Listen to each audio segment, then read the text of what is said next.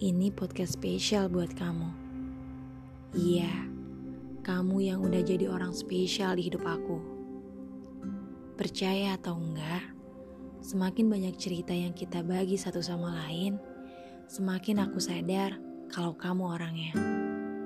Sempet ragu karena jarak, tapi hati aku bilang, coba aja dulu.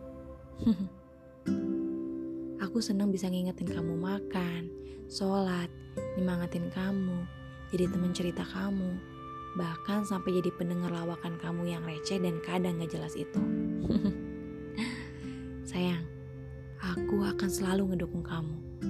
Ingat ya, kamu gak pernah sendirian. Aku selalu ada buat kamu.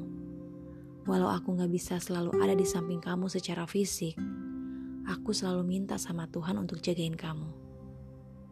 Sayang, aku percaya sama kamu. Semoga kamu pun begitu. Aku gak tahu akhir cerita ini akan seperti apa. Tapi aku mau mulai cerita ini sama kamu. Kalau di tengah cerita nanti kamu capek, kamu bilang ya, kita buat koma dulu untuk jeda. Kalau perlu, kita buat titik dan lanjut ke paragraf baru. Sayang, kamu adalah notifikasi favoritku. Baik-baik ya di sana. Aku sayang kamu.